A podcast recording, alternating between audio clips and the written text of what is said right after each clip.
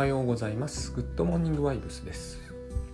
そろそろ190回ぐらいでしたっけ？うんと200近づいてきてるんですね。それにしてもこれ、え毎日毎日こう何にも考えずに喋り出してるだけあって結構大変だなと思うようになってきました。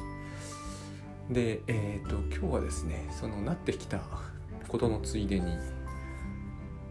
弱いという思い込みについてなんですがこれって厄介な、えーテーマだなと思うんですね。で、えー自分が弱いという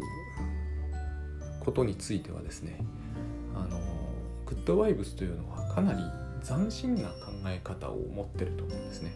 えーグッドバイブスは言ってみればこういう言い方をするんですよ。多分厳厳密には少し違うんじゃないかなと思いながら、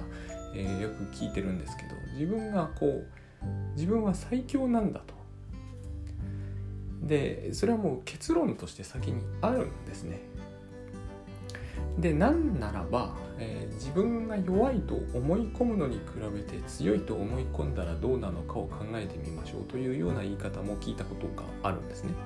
えーグッドバイブスの倉園慶三さんから、え正確にこうじゃないんですけれどもまあ受け手のニュアンスとしてはこれに近い。で何が正しいかは誰も知らないっていうのがありますからね。この強いと思い込むということについて激しく抵抗されるケースが多分あるんですよね。で激し激しく抵抗というのは少し表現が強かったかもわかんないんですけどあのー臨床心理とかまあ宗教とかでもいいんですけど自分が強いという存在だと言っているところは言っている宗派なり、えー臨床心理の、えー学説なりは僕はそう多くはないと思うんですよ。えー弱さを克服しようみたいなのはあるわけですよ。でこの弱さを克服するっていうのは多分け入れやすいと思うんですね。表現として。弱さを克服するってことは弱いってことですよね。ところが強いということに最初からなっているという宗教ってあんまり聞かないなと思うんですね。強い弱いはあまり問題にしないところが仏教かなと思うんですけれどもえっ、ととにかくこう弱いという思い込みっていうのが結構ですねあのいろんなところにじわっとある。でもともと強さは問題になっていない界隈でも、まあ、今私はライフハックを念頭に置いたんですけどやっぱり弱いという思い込みはふんわりとかなり広がっているんですよ。でそういうところで弱いと言ってもその自分は弱いんですっていうぐらいあのイリュージョンが濃い人はまあそれもいるんだけどもう少し多いところでやっぱり自信がないないしは自己肯定感が低いって表現を取るんですね。でも私はこれは全部、えーざっくりと弱いという思い込みっていうふうに最近は捉えるようにしてるんです。でこれがいかにですね強いと思い込むのとは違った結果を招くかということについて、え考えるんですよ。この文脈で読んでいくと、え臨床心理とか、宗教の本とか自己啓発書は大変面白い、え読み物に、え大変面白いこう展開が改めて見えてくるんですね、えーつまり問題となってるのは弱い人なのかそれとも弱いという思い込みなのか、えー弱さは克服するべきものなのか、えー弱いという思い込みを払拭しようとしてるのかちょっと違うんですよね。最終的には同じようなところには行き着きますよ。最終的には、えー、と自分は大変な弱者であるという結論で終わるっていうのを、えーは結局のところいいことじゃないので何らかの形で克服するなり強さを身につけるなり自己肯定感を高めるとかそういう話になっていくわけですよ。えー、低いままでもいいですみたいな話もなくはないんですけれどもでもそれだって結局かなり同じようなことを言うことにはなるんですよね。ただ、えー、前提として強いのかそうでないのかというのは違いとしてあるなと思うんです。で、えっ、ー、とここで必ず弱いと思い込んでいるという人が強いとは思い込めないじゃないですか。自分の自然の心情として弱いと思い込んでるわけだからここで、えーと、問題になってくるのがつまりは、えー、根拠なんですね一つは。自信は持ちたいけど根拠のない自信は嫌だっていうことは僕は何度も聞いてるんですよ。つまり根拠がなきゃいけないんです。ただ自信っていうのはマインドなんで、え、つまり根拠が手に入った瞬間に手に入らなくなる、えー、部分があるじゃないですか。自信っていうのはある意味では根拠なく自分に信用を置くわけだから、えー、そこで根拠を持ち出してしまうとすでに自信がのなさというものが残ってしまいますよね。あの私はこうなんだろうなんとかができないから自信がないんですっていう人例えば、えー、留学中よくいるたんですけど私は英語に自信がないんです。その人は大体ですね英語やたらできたりするんですよ。で自信がないわけですね。つまり根拠ってのはそういうふうに、え、スキルをアップすることには役に立っても自信を高めること自体には役に立たないケースがすごく多いですよね。根拠なく自信を持ちたくないというのは、えー、実際にはスキルの問題というよりは羞恥心の問題に限りなく近いのであの根拠なく自信を持ちたくないけれども自信が持ちたいというのは、えー、甚だ無理があるとよくこれは聞いてて思うんですね。でライフハックはちょっと違うんだけれどもマインドには手をつけないっていうのが多分出だしにあったと思う私はマインドハックとか言ってるからすごい怪しいんですけどもあのライフハックっていうのはまず間違いなくマインドに手をつけるのをよしておこうっていう、え、精神性があったと思うんですね。どういうことかというと、えー、自信なんかなくてもいいから整理術できるようになりましょうっていうのがライフハックじゃないですか。えー、自信なんかなくてもいいから忘れ物はしないようになりましょうと。そのうち自信もついてくるんじゃないぐらいのニュアンスがあるわけですよ。でここには当然自信満々の最初から自信満々の人がいても何にも不思議はないわけですよね自信満々であっても自信が全くなくてもタスクシュートは使えるじゃないですかここにライフハックらしさがあったんですよだ、うん、そうですね。そういうことはあったと思います。でえー、っとですね。ところがところがですね。やっぱり広くな広がってくればくるほど例えばライフハックという言葉が廃れても仕事術とかタスク管理とかいう形でいろんな広がり方をしますよね。広がってくればくるほど、えー、自信がないんですっていう問題が、えー、際立ってくる部分がある。自信満々でどんどんやっていく人はそれで済んじゃうわけですけれども自信がない人はさっき言った通り根拠を見いだしても自信が持てるわけではないのであのライフハックをやっていますが自信がありませんという問題が出てくるわけですよね。残ってくる。むしろ際立ってくる部分があるわけですでそうなった時にえっ、ー、と問題になってるのは弱いという思い込みなんだよなと思ったんですよ。思ったことが何度もあったんです。あの根拠っていうものを求めるってことは弱いと思い込んでるっていうことになりますよね。結局その根拠がなければ自信を持っちゃいけないというのは木のままの、えー、生のままの極端に言うとそのあるがままの自分ではいけないって言ってるのと同じことなので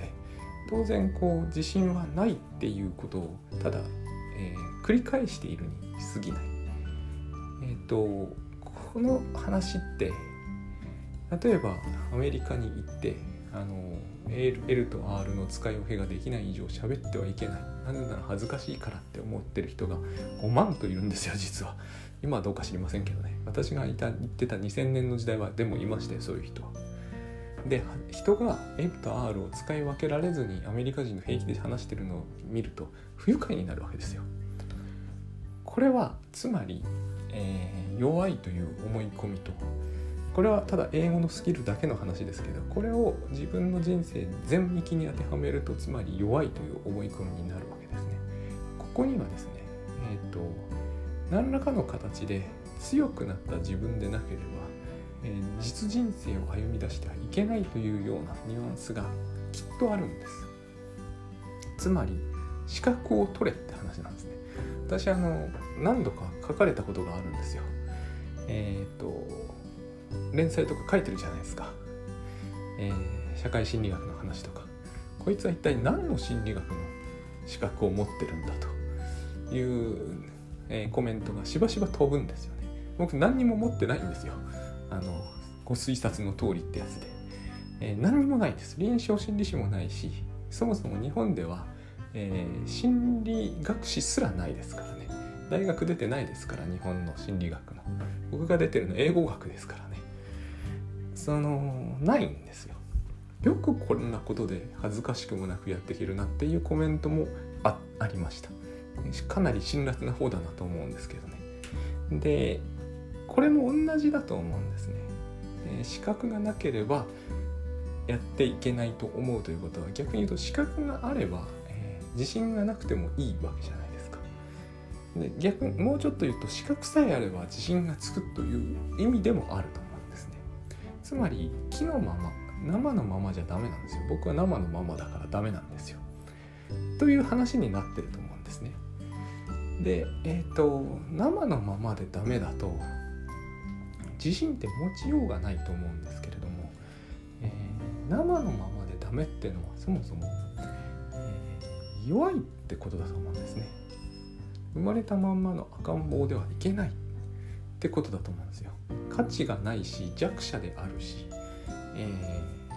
ー、物心つくまではしょうがないとしても物心ついたら自分は、えー、無価値で弱いと思あの自覚せよってことだと思うんですよ。だから私のようなまあこれは違う理由であの腹が立って批判するってこともあるんでしょうけれども、えー、資格もないのに連載書いていて、えーと、それはつまり物心ついているくせに自覚が足りないっていうこと言い分だと思うんですね。でもこれを、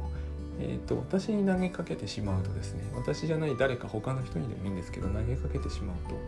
当然、えーと、自分はいろんなことをやるために常に先に資格を取んなきゃなんなくてつまり、え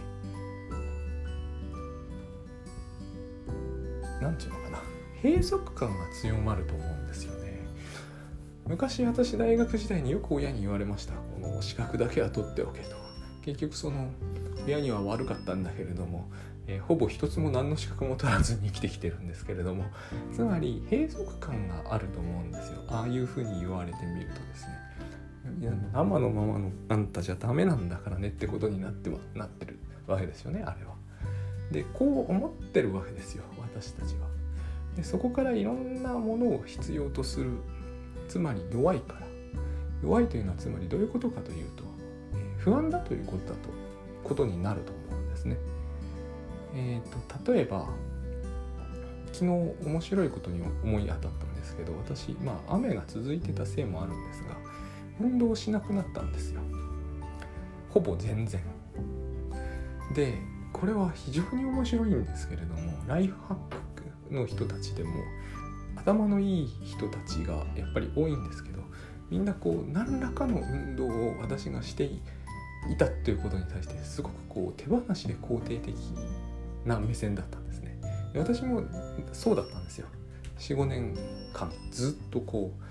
どんな日でも散歩とかしてたんですね。でそこに意味があると思ってたんですよ。どんな日でもっていうのはもう台風のような雨の中でもみたいなところがあったんですよ。今思うととても不思議なんですけどもだから自分は健康なんだと思ってたんですよ。つまり運動という根拠がないと自分が健康だという自信を持ってはいけないんですよ。そういう思考になそういう思考である時はそういう思考になるんですね。で必ず月に2度は整体行ってたしあのまあ知ってる人は知ってると思うんですけど私すごく糖質制限きつくやってたんですよね。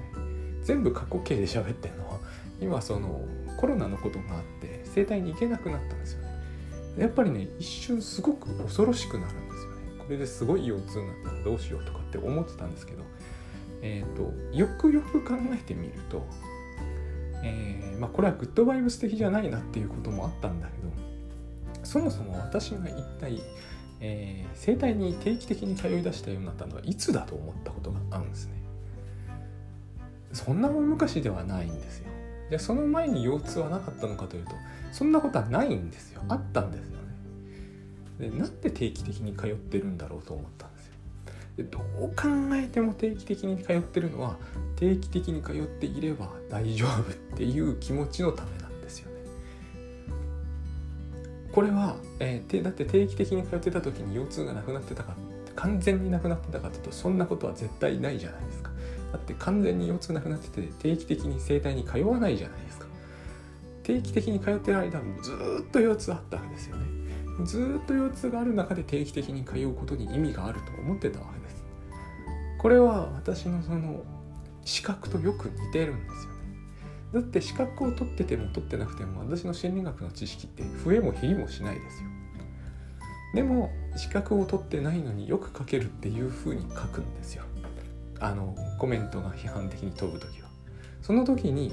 えっ、ー、とこの人の、えー、例えばアドラーの考え方はフロイトの考え方といろいろ比較してなってないとかいうコメントはほぼ飛ばない。たまにないわけじゃないですけどね。かなりマニアックなのでもそれよりははるかに資格がっていう方が飛ぶんですよ。そういうもんだと思うんですよね。でえっ、とつまり整体がそうだし運動もそうなんですけど今私運動してないし糖質制限もすごいいい加減なんですが全然皮膚に出ないんですよね。まあ皮膚病のためだったんですけどで腰痛はないんですよ。こういうことだなと思う。自信がないということの意味。つまり自分が弱いと思っているから何かが必要。別にそのライハックをするのも運動するのも整体に行くのも何何にも問題ないと思うんですよね。問題なのは全部自分が弱いと思ってることだと思うんですよ。果たして自分がこう絶対的に健康で腰痛も全然なくて整体行くかっていうと大変微妙だとは思いますが行くのはもう自由じゃないですか。弱いと思うってことは根拠を要するってことだと思うんですよねで根拠がなければ自信根拠のない自信は欲しくないっていうのはつまりそれほど無理があることだと思うんですよね。えっ、ー、と簡単に言うと腰痛は完治したいけどずっと整体に行っていたいみたいなそういう感じになっちゃうんですよね。そんな人いないと思うんですよ。ライフハックもそういうふうに機能しちゃうんですよね。自信がある人も強い人もライフハックするってことは多々あるんで。えーと、弱い人のなんかこう御用達みたいなもんではないんですけれどもそういう風な機能の仕方をするんですよね。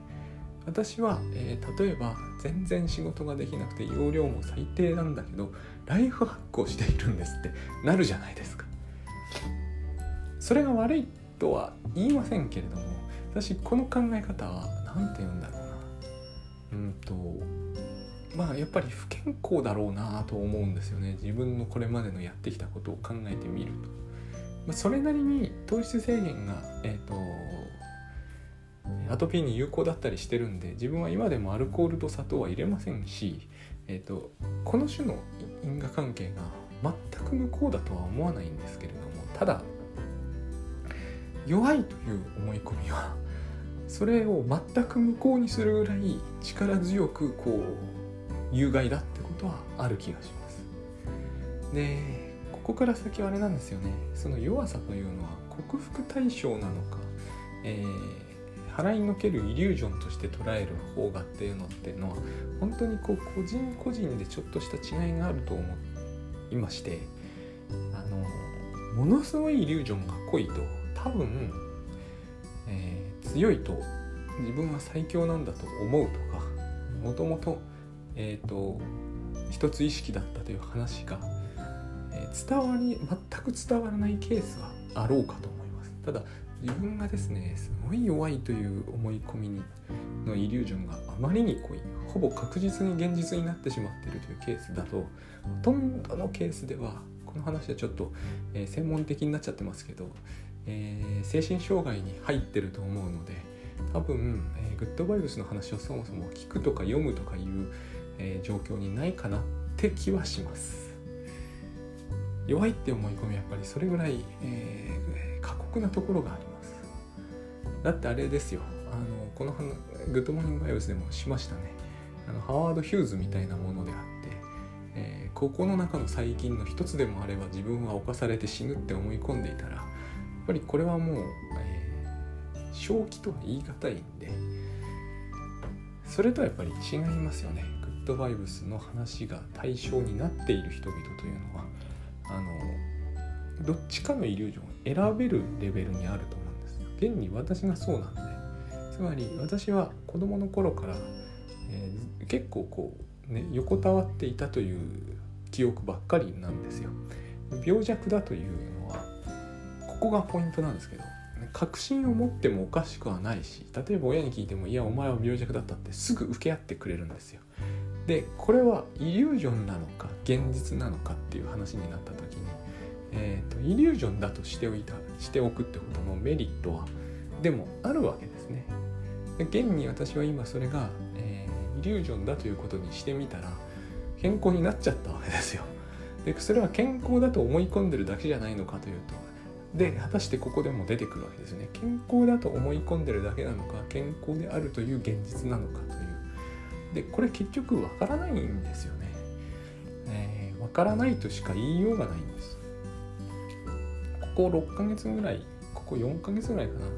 えーと、運動はすげえすごくいい加減になって あの前運動していなければアトピーになると思い込んでいたのとかは何だったんだろうって思うぐらいいい加減なんですけれどもまり健康になるってことは、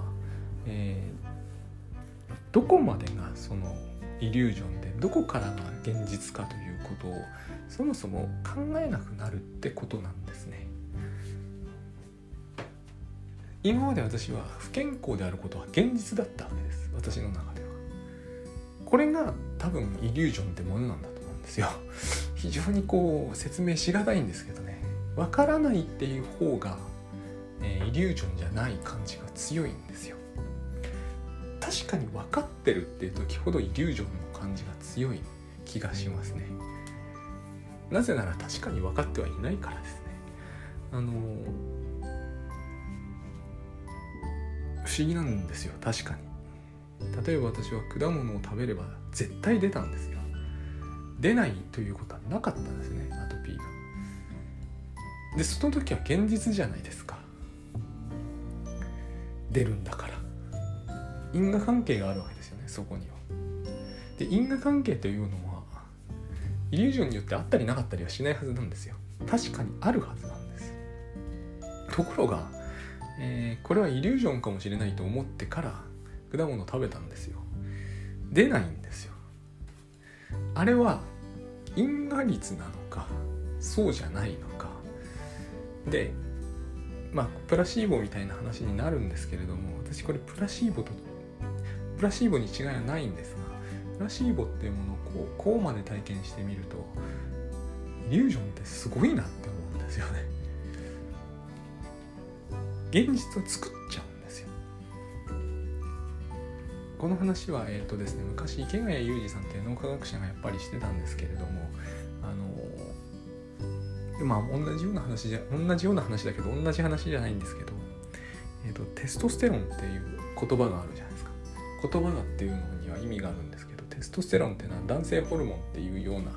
規定にな規定というかそのまあそういうこ、うん、まあ言ってみれば常識ですよね。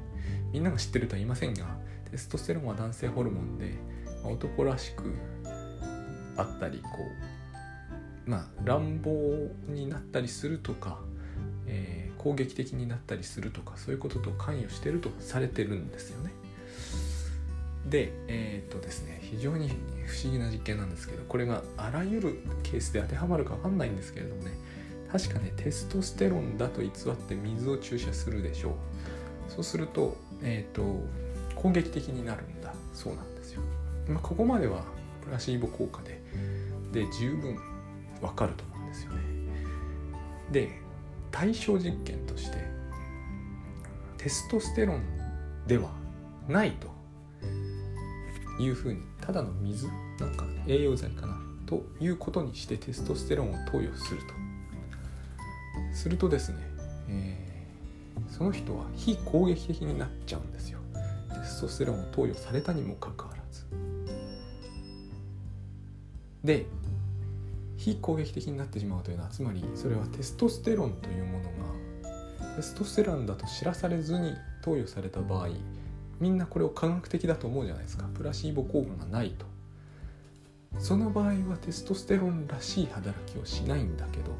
そのテストステロンをテストステロンですよと事実そうですよね。すると攻撃性が増すっていう実験があったんですね。これは一体何なんだプラシーボだけでは全部は説明つかないと僕は思うんですよ。例えばですよえっ、ー、となんかの風邪薬みたいなのがあるとするじゃないですか。これは風邪薬で効用も確かにあるとするじゃないですか。でこの風邪薬効き、えーと、ただの水ですよと言って風邪薬を打った場合一番科学的に風邪薬の効果が出そうなもんだけど機能しないと。で風邪薬だよと言って風邪薬を打てば機能すると。これが正しいんですかね？って話なんですよ。私たちは風邪薬は風邪薬だというふうに聞いてからもらってますよね。